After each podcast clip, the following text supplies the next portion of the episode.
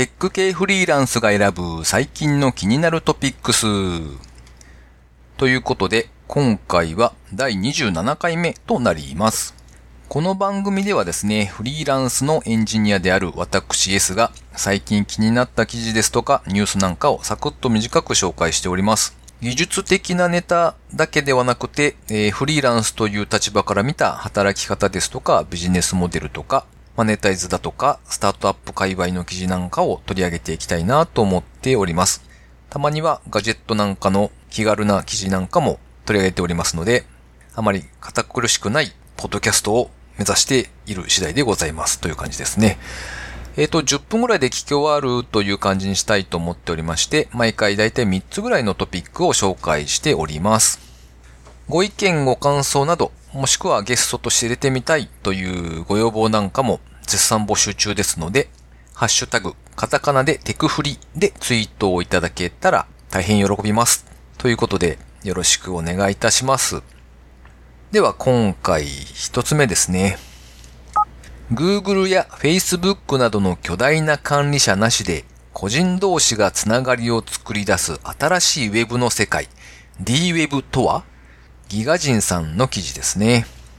D-Web えっ、ー、と、ABCD の D ですね。で、セントラライズドウェブというものの記事ですね。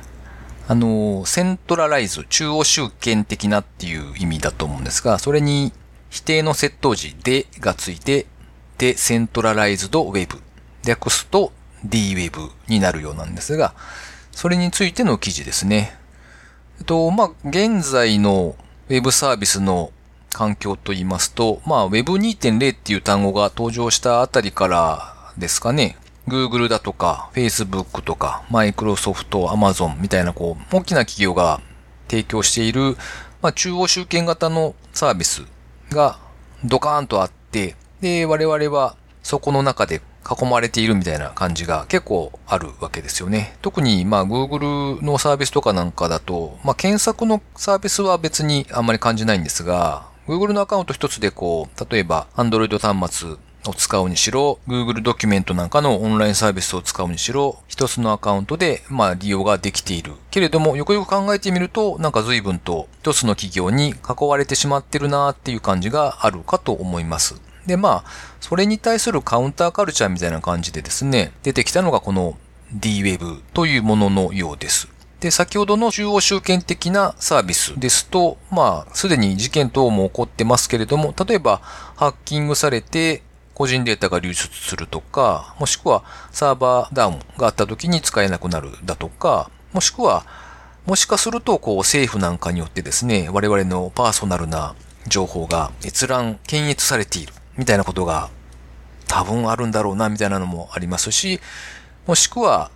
これは強く感じると思いますが、自分たちのこう集められた個人情報ですね、それをターゲット広告として利用されて、こうプライバシーを切り売りされているみたいな、そんなイメージもあるかと思います。で、こういったものを解消するために誕生したのが D-Web という分散型のコンピューティングということらしいですね。で、従来の Web と違うっていうのがですね、一つが端末同士がつながるピアツーピアでの通信が基本となる。それから第2にピアツーピアで接続するコンピュータ端末はサービスを要求するだけではなくて提供する側にもなるっていうことですね。さらにこの D-Web の技術的な背景としてブロックチェーンが使われているということだそうです。なんとなくこう今のピアツーピアとかですね、いう話あたりを聞くとなんか一時期流行ったウィニーだとかシェアだとかのあのあたりを想像するんですが、さらにそこにブロックチェーンが加わってきて、うん、なんか、どうなんでしょうね。えらいトラフィックというか負荷が高そうなイメージがあるんですが、と思ってですね、えっ、ー、と、実際にもうすでにこの技術を使って実装されているサービスがいくつかあるそうで、それを一つちょっと使ってみました。分散型のフリーマーケットということで、オープンバザールというサービスというかアプリというかがあるそうで、このクライアントソフトをダウンロードしてですね、ちょっと使ってみました。現時点で言うヤフオクですとかメルカリとかのこう代替機能となることを目指しているようなんですが、いわゆるオンラインのこう売り買いができるマーケットですと。で、なおかつ、利用するにも、例えば売り上げが上がったからといって、使用料もいらないし、固定の何かしらこう手数料がかかるわけでもなく、完全に無料で取引ができるということですね。で、なおかつ、支払いにはビットコインなどの仮想通貨が使えるというところも特徴としてあるようです。で、まあ実際に使ったところですね、まあ、まあこんな感じだろうなという予想はあったんですが、あんまりこう、商品の点数とかも多分そんなにまだ充実してないのかなというところと、あとはまあ海外からの出品が基本ほとんどなので、なんというかこう、日本で見るシステムのこの安心感みたいなものがだいぶないというかですね、なんか、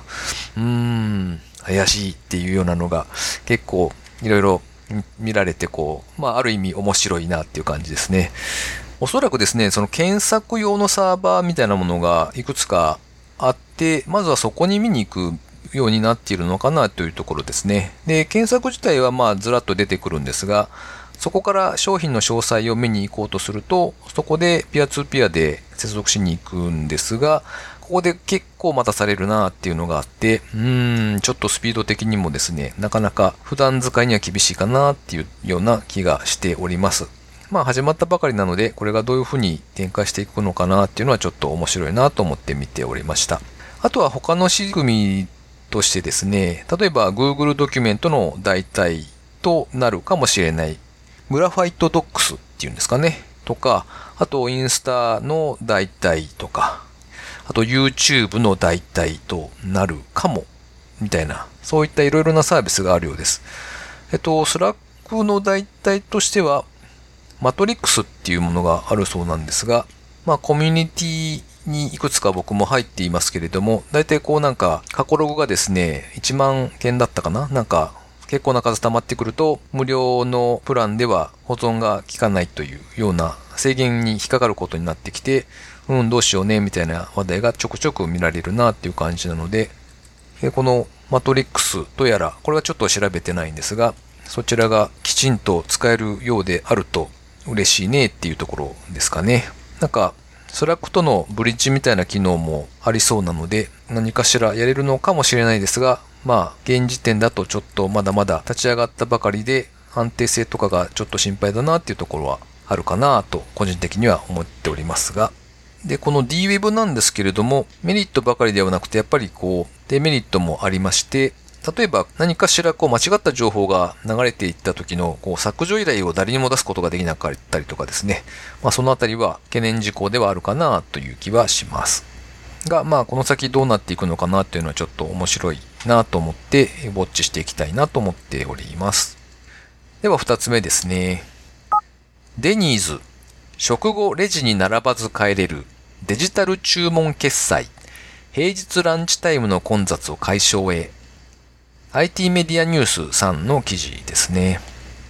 まあ、デニーズ、あの、ファミリーレストランのデニーズですね。あそこの新宿中央公園店というお店で、えー、スマートフォンで注文とか決済が行えるデジタル注文決済サービスを導入したそうですね。食べた後にレジに並ばなくても良いので、まあ、平日のランチタイム、よくある、こう、込み込みな状況ですね。あれを解消するという狙いがあるそうですね。で、仕組みとしてはですね、テーブルの上に QR コードが置いてあってですね、それをスマホで読み取ると。そうしますと、メニューが掲載されたウェブページに移って、そこから注文するという流れになるようですね。で、さらにそこのまま決済画面に移って、クレジットカード、もしくはドコモとか au、ソフトバンクなんかのキャリア決済も使えるそうで、えそれでもう支払いを行ってしまうということのようです。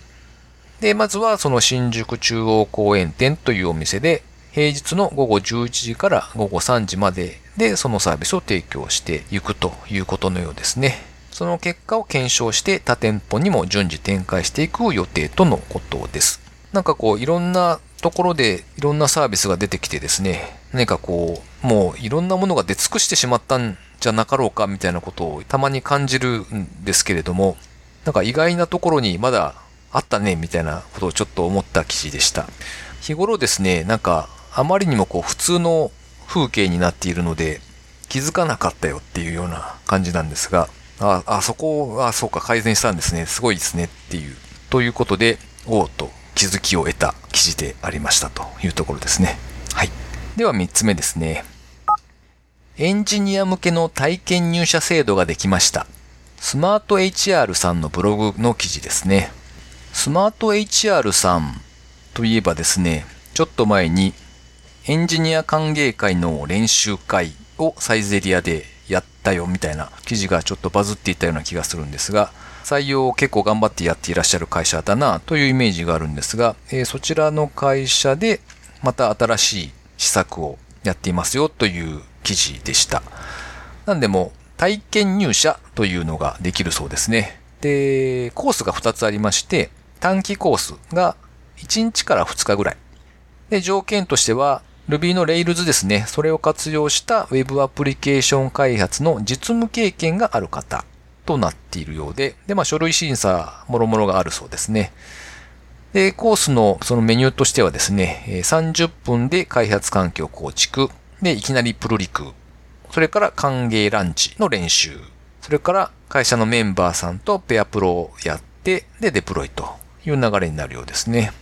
で、もう一つのコースが長期コースということで、期間は2週間から最長3ヶ月。で、条件としましては、Web アプリケーション開発の実務経験がある方。で、言語やフレームワークは問わないそうです。で、書類審査もろもろと、あと、技術面接があるそうですね。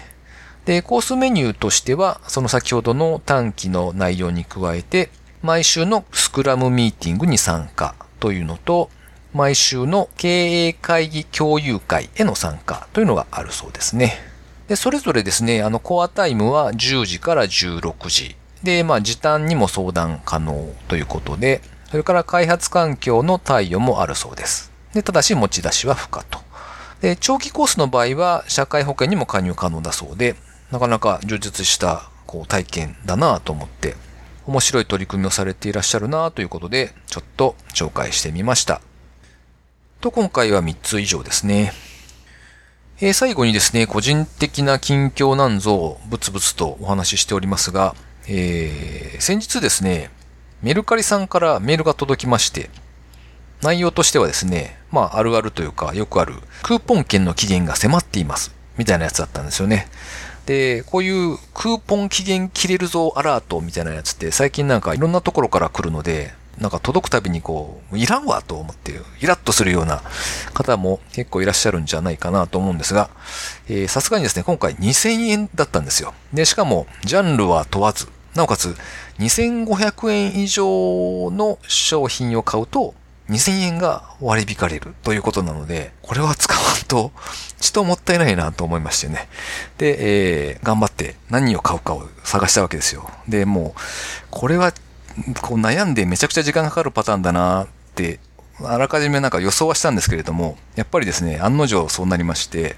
金券的なものに、例えばこう、株主優待券とかですね、何かしらのこう、商品券とか、そういうのに変えられないかなとかですね、もしくはこう、キーボードとか、あの、パソコンの周辺機器あたりでなんか、あれ、欲しいもんなんかなかったっけとかですね、もしくはなんかこう、衣類とかまでこう、乱しまして、なんか、なかなか決まらないという、そして延々探し続けて、えー、あっという間に1時間経つみたいなですね。そんな結果となりました。で、結局最終的に決めたのはですね、王様たちのバイキングの1巻から12巻までのセットで3500円っていうのがありまして、うーん、これにするかということでですね、それを購入しましたということですね。